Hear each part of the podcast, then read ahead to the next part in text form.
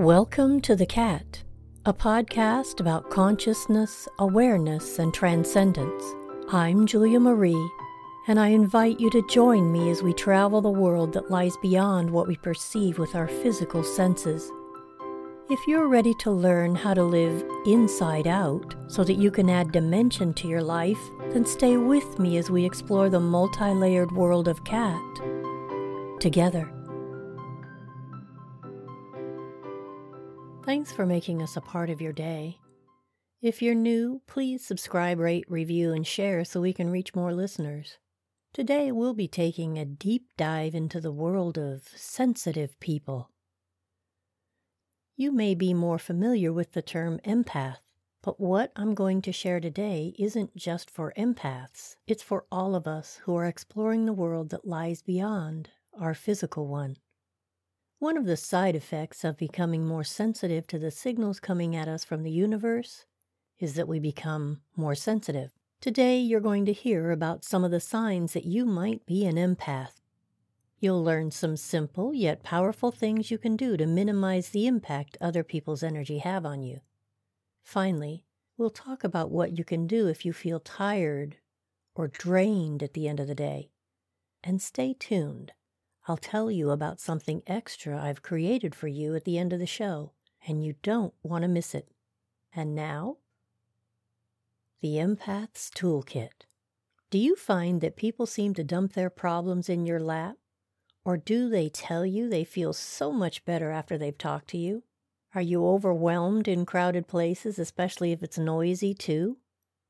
Do people tell you you're just too darn sensitive? The science is divided on whether true empathy actually exists, but researchers have discovered there is a specific type of neuron in the brain that actually helps us mirror the emotions of others. No surprise, they're called mirror neurons. This discovery provides some support for the possibility of the existence of a personality called empath. For purposes of today's episode, we're going to assume that people who actually take on the emotions of others do exist. Please understand that I do believe in hypersensitive people. I've counseled so many empaths in readings, I find it hard to believe they're all imagining things. They have similar experiences and express the same concerns, and I offer them the identical list of techniques I'm sharing with you here today. As with almost anything in this life, there are some advantages to being an empath, and there are some definite disadvantages too. For example, you likely have a natural gift for giving comfort to others when they're in distress. You can usually tell when someone needs help, and you're also really good at telling whether someone is going to be a helpful person in your life or not. You can, if you're paying attention to the signals, probably spot a liar a mile away. The flip side of the coin is this you probably feel drained emotionally most of the time, and you might find it almost impossible to carve out time just for you. And your ability to read someone might creep other people out. All this sensitivity might make it hard for you to sleep at night. And it's probably tougher for you to maintain mental equilibrium than it is for others. If any of this sounds familiar to you, then listen up because now I'm going to share some of the things you can do to counteract the negative side of the empath's experience. The first thing you need to know is that you are a bioelectric being. By that, I mean your body produces electrical currents. Some examples of these measurable currents are those produced by the skin, the heart, and the brain. The most important difference between bioelectric currents in living organisms and the electrical current that produces light, heat, and power is that bioelectric current is a flow of ions and standard electricity is a movement of electrons. An ion is an atom or a molecule that carries an electric charge. We all know about the need to ground our appliances and other electronics. What happens when an electrical circuit isn't grounded? Sparks, electrical shorts, and damage to our devices for starters, and in extreme cases, a fire. And no, you didn't tune into a podcast about how to safely rewire your home. We all understand the importance of grounding our electrical devices. How many of us even know we also need to ground our human energy field? And this goes double for all the sensitives out there. So, how can I ground my energy, you might ask? I don't have a cord. I'm going to describe a simple process you can use every day, and at the end of the show, I'll tell you how you can get a free download of the complete meditation. When you're sitting in a chair, imagine your two feet are the skinny blades like on an electrical plug, and then imagine the round prong you see on a grounding plug is coming from your tailbone. In the meditation, I'll take you through a step by step process that will help you plug your energy field into the planetary energy field. This will keep you from shorting out or having your circuits overload. It's one of the most important things any empath can and should master. Do the meditation first thing in the morning and check your grounding throughout the day, especially if you start to feel tired or draggy. One of the other things that happens for many sensitive people is they're so outwardly oriented with their energy, they're slightly out of their body most of the time. This is not beneficial to you. Always remember the best energy for you is your own. And when we're not fully plugged into our personal energy system, that can lead to problems like being really tired, anxious for no reason, weepy without cause, and not able to sleep at night. So, how can we keep our energy more in our body? One of the most effective tools I've found is a nice chunk of tumbled hematite, but not a little piece. You need a piece about the size of a robin's egg, and you'll need to carry it in the pocket of your pants or jeans. That will put the hematite where it can do the job of grounding your energy into your body. If you wear hematite around your neck or on your wrists, it won't have the same effect as keeping it in your pocket. You'll only be grounded to the level of where the hematite is worn. If you can't find hematite that size, then a larger piece of black tourmaline will help absorb the denser energy, but it won't ground you like hematite can. That's your first line of defense. In this next segment, I'm going to share something you can do if you feel yourself dragging after a conversation with an emotionally needy person or you're around someone who drains your energy. And I'll talk about some tools you can start using today. So stay with me and I'll see you on the other side.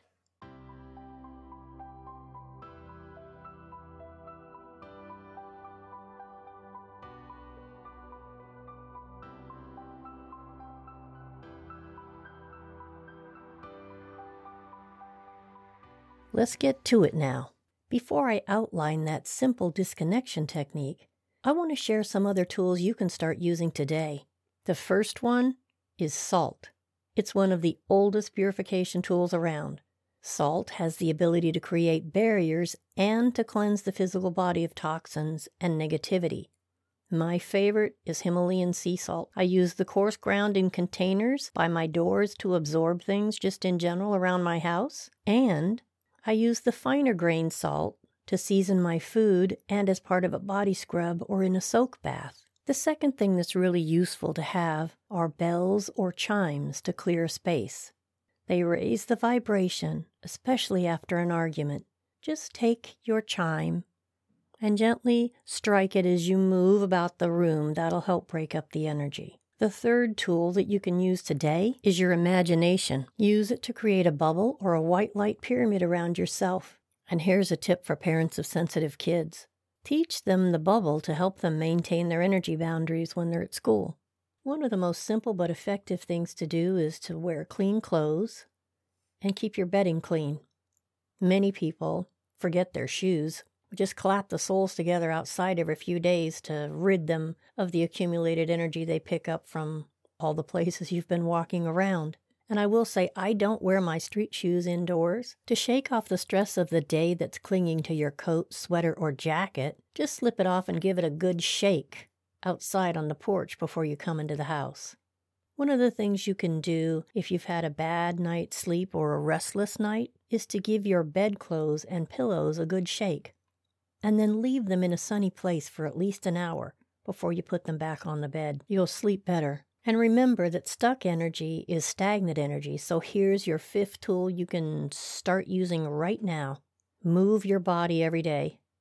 It doesn't matter how strenuous the exercise, just get moving. Put on some music and start dancing just to get the energy moving in your body. and clear out those closets full of old clothes, that junk drawer in the kitchen, and the paperwork that's piled up in your office. And if you're not using it, give it away. Now, let me get back to that process I mentioned earlier. Often people will recommend cord cutting. I recommend a slightly different process just to ensure the disconnection is complete. So instead of cutting the cords between you, use this technique. If you get in the habit of monitoring your emotional and mental state before and after an encounter, and you use this right away, you might find you aren't so beat up at the end of the day. So here's what you're going to do the person leaves your space or you hang up from them. The first thing you're going to do is tune into your body, and you're going to see do I feel differently? Check your grounding cord. Am I still connected? If you're not, then you're going to reconnect yourself.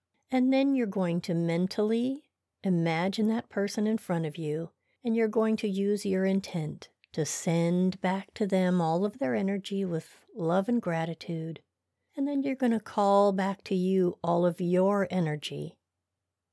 Again, being grateful for the exchange, but not wanting to maintain any connection between the two of you except the bond of unconditional love that exists between all souls. Again, if you get in the habit of monitoring your state before and after an encounter and using this process right away, you might find you aren't so beat up at the end of the day. Just taking time to get out in nature by yourself will bring your energy levels back up, and learning to say no instead of automatically agreeing to help everyone who asks is a powerful exercise.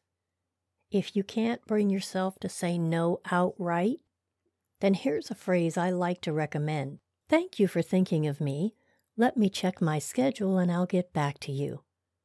This gives you a chance to really check in to see if this is something you need or want to be doing. I have one last thing to share with you.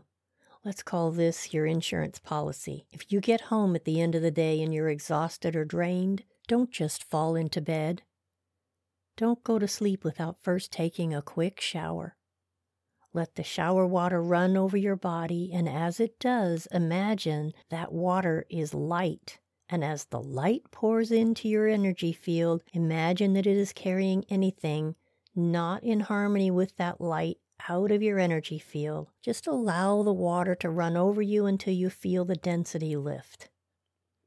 An alternative to this would be to take a bath with sea salt and other beneficial clearing herbs in it, or to use a salt laden body scrub to clear the energy off of you. It's never a good idea to go to bed carrying the energy you've picked up from other people.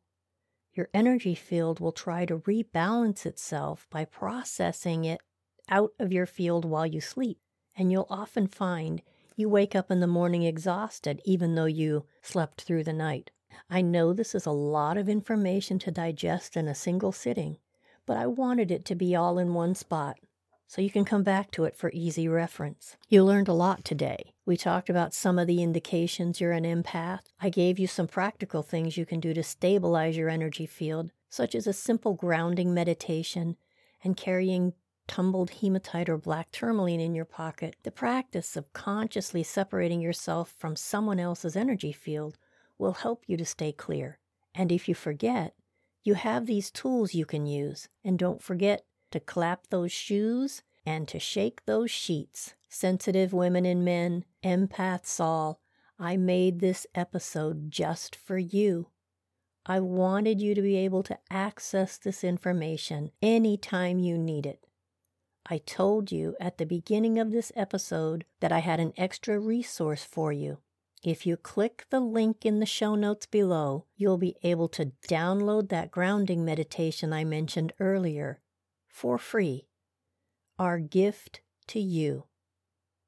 On the next episode, we're going to be talking about mediums, mediumship, and afterlife communication. You're not going to want to miss this one. And so we've come to the end of our time again. If you found some value in this podcast episode, please subscribe, rate, and share it with a friend so that we can reach more people.